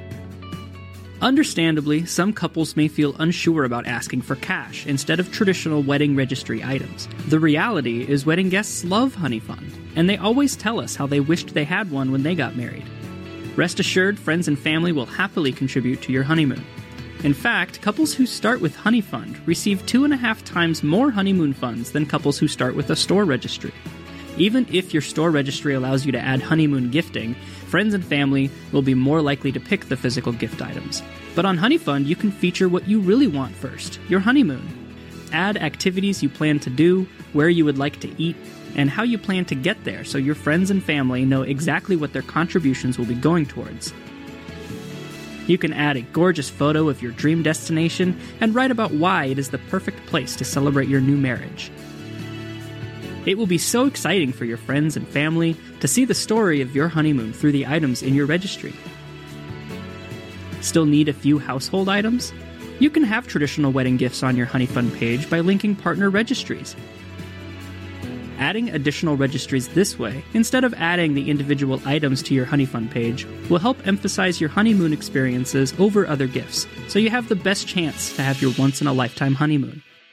Reach your wedding and honeymoon goals. Create your HoneyFund registry today. Second Skull is a protective headgear company with a patented line of impact reducing products. At Second Skull, we focus on head protection as our only priority so that we can be the absolute best at it. With an estimated 2.8 million Americans sustaining a traumatic brain injury each year, and a half a million children being treated in the ER each year for a head injury, there have been recent declines in athletic participation levels. We believe that concerns and fears of head injuries are factors contributing to these declines in activity levels. Second Skull has protection for every sport and for every athlete. Our product line of thin, lightweight, breathable, and practical solutions are each tested at independent and accredited laboratories. These products are patented and proven.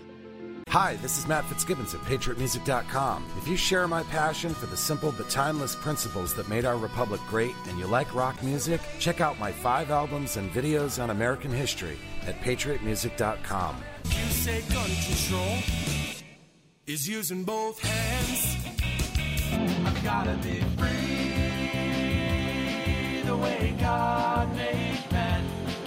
And I won't be ruled by the damn UN.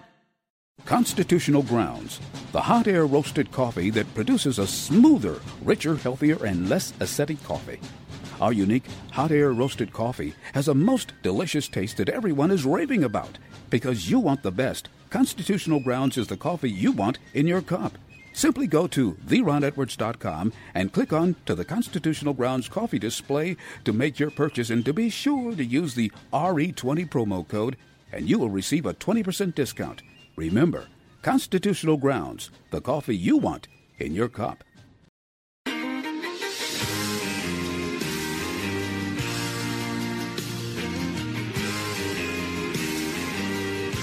You're listening to Tapp into the Truth. Hey, Joe. They say building back better, make America great. If that's a wave of the future, all I've got to say, stick your progress where the sun don't shine. Keep your big mess away from me and mine. If you leave us alone, well, we'd all be just fine. All right, I, I tend to think that that's probably very much true. Uh, we would be all right if they would just leave us alone. All right, uh, last story of the day, uh, for today anyway. Definitely wanted to spend a little time talking about this. You see, Stanford University's law school, uh, they're deemed to be the second best law school in the country, at least according to the latest U.S. News and World Report. That means, you could reasonably uh, presume, that its current enrollees likely include future senators, judges, and possibly even Supreme Court justices, who in fact will help shape American law over the next half century. And that probably should scare the bejesus out of you. You see, a highly accomplished federal appeals judge was invited to the Palo Alto campus to speak to conservative students this past Thursday, only to be heckled and abused by spoiled and intolerant brats as school administrators all but cheered those brats on. Students shouted out things like scumbag and liar whenever Fifth Circuit Judge Kyle Duncan tried to speak these childish outbursts earned the approval of the people who run the school. When Duncan sought help restoring order so he could address the Federalist Society students, uh, the people who actually wanted to hear what he had to say, the folks that had invited him onto campus, an administrator with the uh, very dubious title of Associate Dean of Diversity, Equity, and Inclusion, lectured the judge in a rambling five minute rant, which there is video available of if you are interested in seeing. And uh, personally, if I was her, I would be embarrassed to have said some of the things that she did. But the thing is, when you're so concerned about uh, diversity, equity, and inclusion, as she clearly is, uh, there is a large detachment from reality. So I'm sure she's proud of her actions, although she's going to end up being humbled by them as well, I think, but we'll get to that point a little later. Part of what she said, uh, quoting now, we believe that the way to address speech that feels abhorrent, that feels harmful, that literally denies the humanity of people, that one way to do that is with more speech and not less. Hey, you know what? That sounds a lot like conservatives' arguments uh, against being censored and ratioed and shadow banned on social media. Uh, do you think there's a possibility that maybe that argument makes sense to somebody who probably claims to be a liberal but doesn't understand the fact that if you're actually a liberal, you do believe those things? That you're the people that go around saying, I don't agree with what you're saying, but I would defend to the death your right to say it.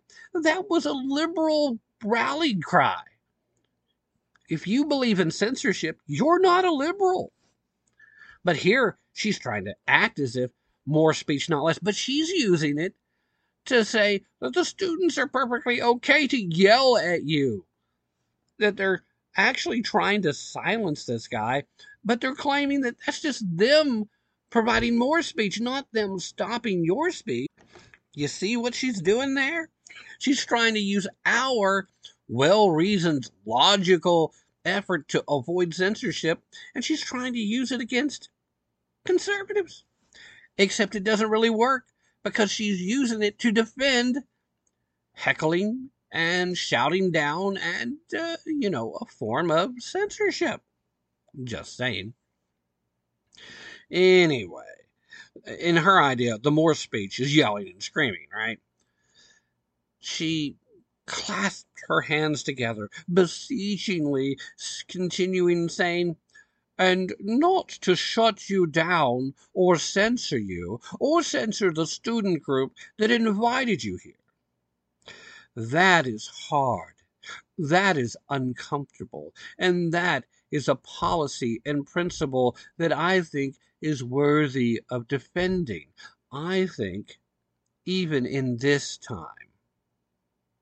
Okay, now, obviously, if you watch the video and hear her saying this, she means this time as a time that we're so divided a time where the orange man who was bad got to be president for four years.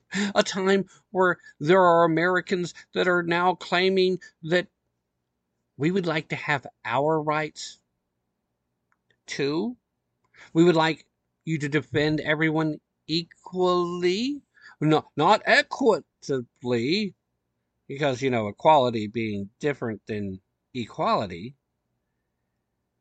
No, no, no. See, that's dangerous. But you see, I would be forced to ask her immediately, you mean in a time like this where you are legitimately standing there, having taken over the podium from the invited speaker so that you could diversify, equify, and inclusify uh, everything going on there, uh, Chief? Come on.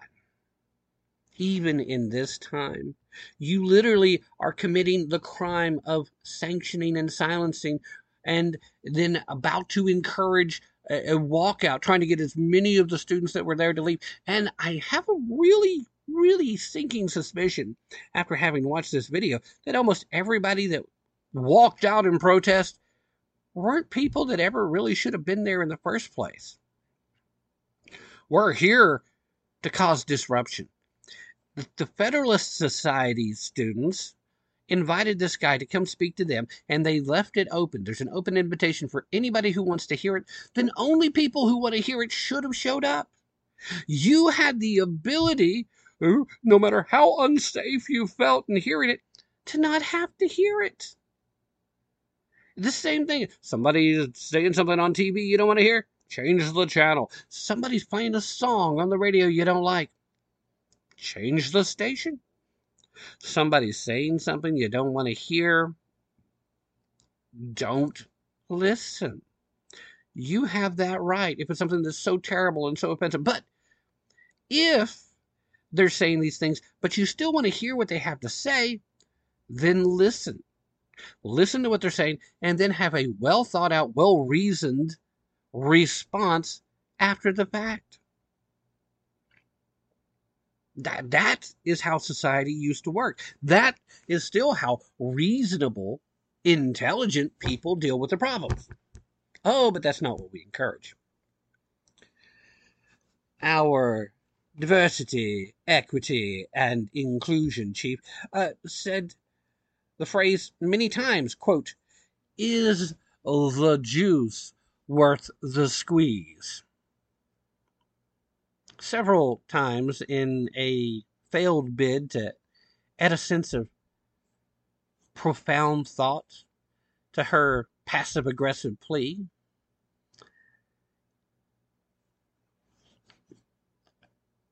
Is a graduate of California Berkeley School of Law who spent part of her professional career working for the San Francisco area ACLU before landing in academia amid the DI the DEI craze is is that something that they should be saying?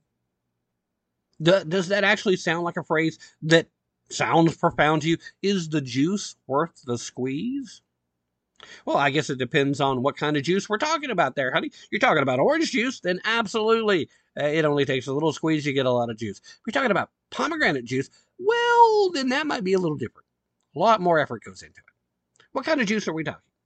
See, there's no profound message there. You're just being a big crybaby because you wanted all of the students at the school that needs to be diversified, that needs some equity, that needs to be included to see you as their hero, not as one of the administrators of the school. Part of your job as an administrator of the school is to maintain reason, logic, and order on the college campus. I, those are things that are almost dirty words. I would probably be more welcome to drop F bombs in a conversation with this lady over and over again than to say logic, reason, and critical thought. Those are, they're trying to change them into acronyms so they can call them four letter words too these days. We know that's how that operates. But she also continued, quoting again, and again I ask, is the juice worth the squeeze? Is it worth the pain that this causes and the division it causes? Do you have something so incredibly important to say about Twitter and guns and COVID that it's worth this impact and the division of these people who've sat next to each other for years? Again, this wasn't a standard classroom event. This was a special event for the Federalist Society, folks. Uh, excuse me.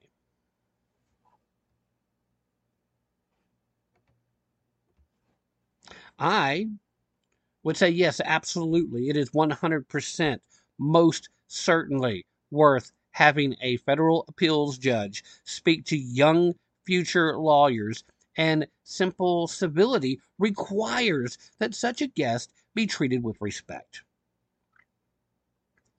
Aspiring attorneys who disagree with Duncan should have challenged him with probing questions about his opinions, not vulgar shrieks of impudence. A generation ago, every law student, faculty member, and administrator knew this. It wasn't a question. This wouldn't have been tolerated. No administrator on the campus would have dreamed of doing this, let alone be allowed to get away with it.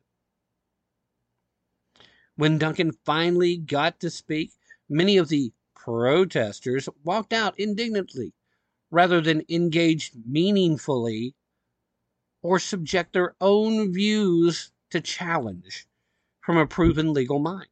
Yes, if they couldn't silence him, they sure weren't going to listen to him. No, no. You see that that's the danger. The danger there is those young minds have already been made up. There's no new information that could change. There's no exposure to another way of thinking that could possibly change their worldview or their legal philosophies. No, not at all. Um, remind me again what college is supposed to be for? I mean, I get it from the employer standpoint. It's basically just you proving to the world that you can show up on time and complete a task or a series of tasks. Uh, I get that. But from the student's point of view, what is college for? Exposing yourself to new ideas, new ways of thinking, new philosophies, uh, becoming immersed in cultures that may be different than your own, learning to see the values, and then hopefully applying the good parts of everything you're exposed to into making you a more complete person, right? I, or is that just my fictionalized, romanticized version of what college is supposed to be? I know at some point in the past, that was the purpose that it served for most people. Maybe that's changed too. Since none of that's actually allowed anymore, I guess I'm being facetious when I say maybe it's changed.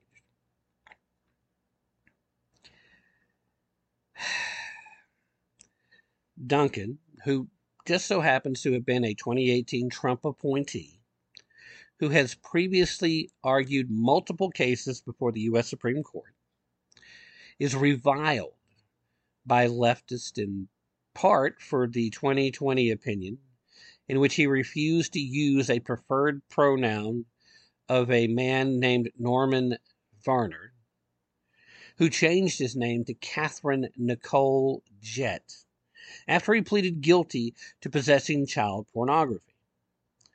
Uh, that's right, Duncan offended a child sex offender, and in doing so, forfeited his right to be heard at Stanford Law. Absolutely positive. We can't have such a bigoted man speaking to future lawyers, future senators, future judges. No.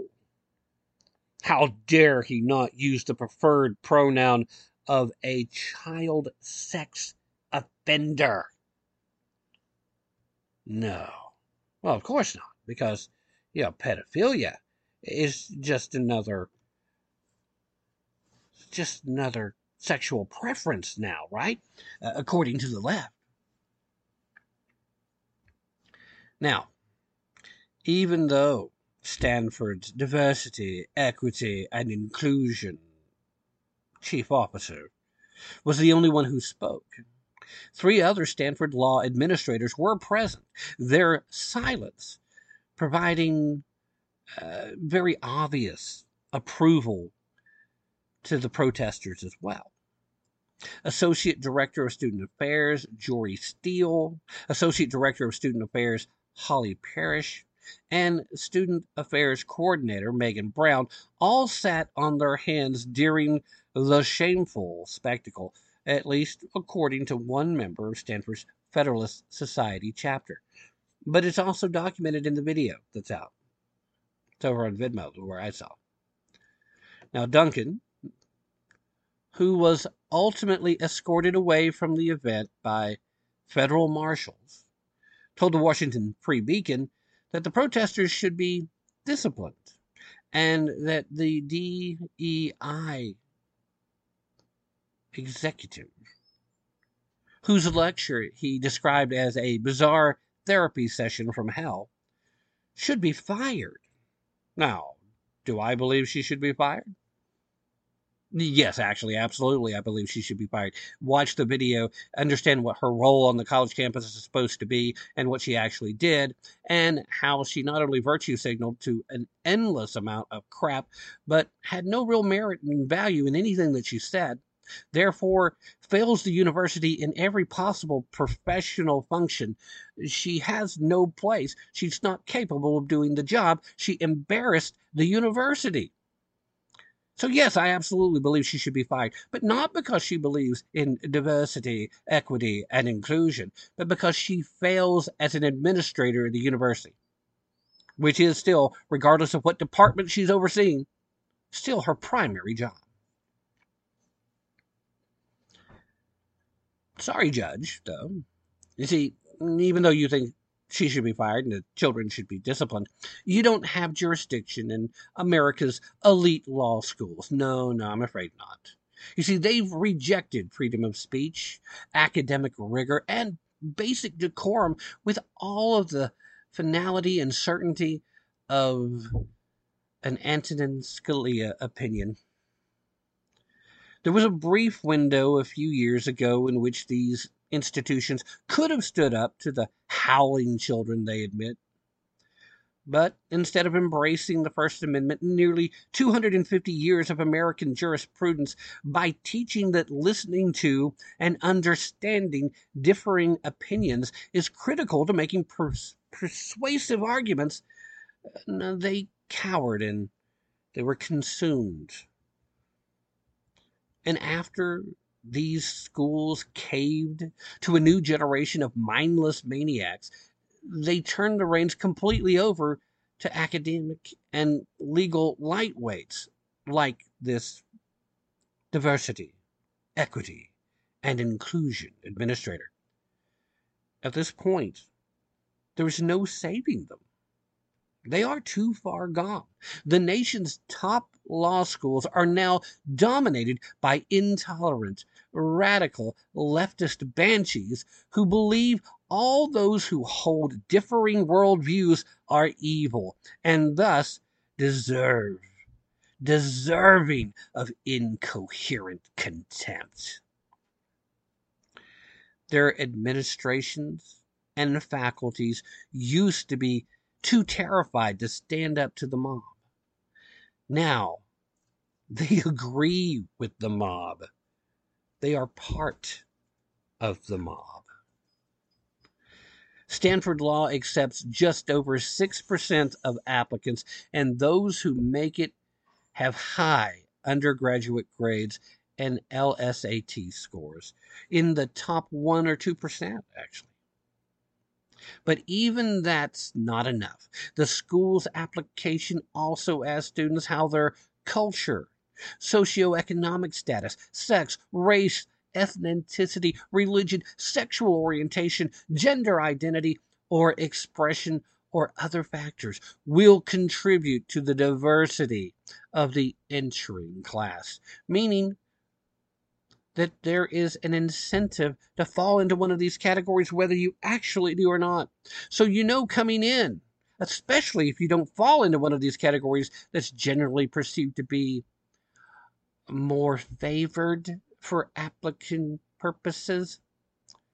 If you don't fall into that, you don't dare challenge any of this because you're not really wanted in the first place. These anti intellectual loons didn't sneak into Stanford, unlike their conservative peers who got in on pure merit. They, the, the anti intellectual loons, they were recruited. They were looked for. They were sought after. They were brought there to become a majority because these poor, poor people have been marginalized for so long. The conservative students rightly have Judge Duncan's respect and sympathy, and they deserve yours too, quite honestly. Duncan, again speaking to the Free Beacon, said, quote, Don't feel sorry for me. I'm a life tenured federal judge. What outrages me is that these kids are being treated like dog expletive by fellow students and administrators. Excuse me. That's only slightly a real cough. I was going to do a fake cough to clear my throat, but a real one snuck up. Stanford's president and the law school dean have officially apologized to Judge Duncan, by the way. They wrote a letter, a joint letter of apology to Dr. Oh, not Dr. but Judge Kyle Duncan for the violations of university policies on speech that disrupt his talk. In the letter, they said, quoting again, We write to apologize for the disruption of your recent speech at Stanford Law School. As has already been communicated to our community, what happened was inconsistent with our policies on free speech, and we are very sorry about the experience you had while visiting our campus. Now, again, this was a very clear, obvious reference to the DEI dean, Miss Steinbach, and her bizarre scolding of Duncan. The letter observes that staff members who should have enforced university policies failed to do so, and instead intervened in inappropriate ways that are not aligned with the university's commitment to free speech. This leads me to believe that some discipline may be in the future for the DEI dean. In a response from Judge Duncan on National Review, he said, quote, I appreciate receiving Stanford president's and Stanford's law dean's written apology for the disruption of my speech at the law school. I'm pleased to accept their apology. I particularly appreciate the apology's important acknowledgments that staff members who should have enforced university policies failed to do so, and instead intervened in inappropriate ways that are not aligned with the university's commitment to free speech, particularly given the depth of the invective directed towards me by the protesters. The administrator's behavior was completely at odds with the law school's mission of training future members of the bench and bar. I hope a similar apology is tendered to the persons in the Stanford Law School community most harmed by the mob actions, the members of the Federalist Society, who graciously invited me to campus. Such an apology would also be a useful step towards restoring the law school's broader commitment to the many, many students at Stanford who, while not members of the Federalist Society, nonetheless welcome robust debate on campus. Finally, the apology promises to take steps to make sure this kind of disruption does not occur again. Given the disturbing nature of what happened, clearly concrete and comprehensive steps are necessary. I look forward to learning what measures Stanford plans to take to restore a culture of intellectual freedom.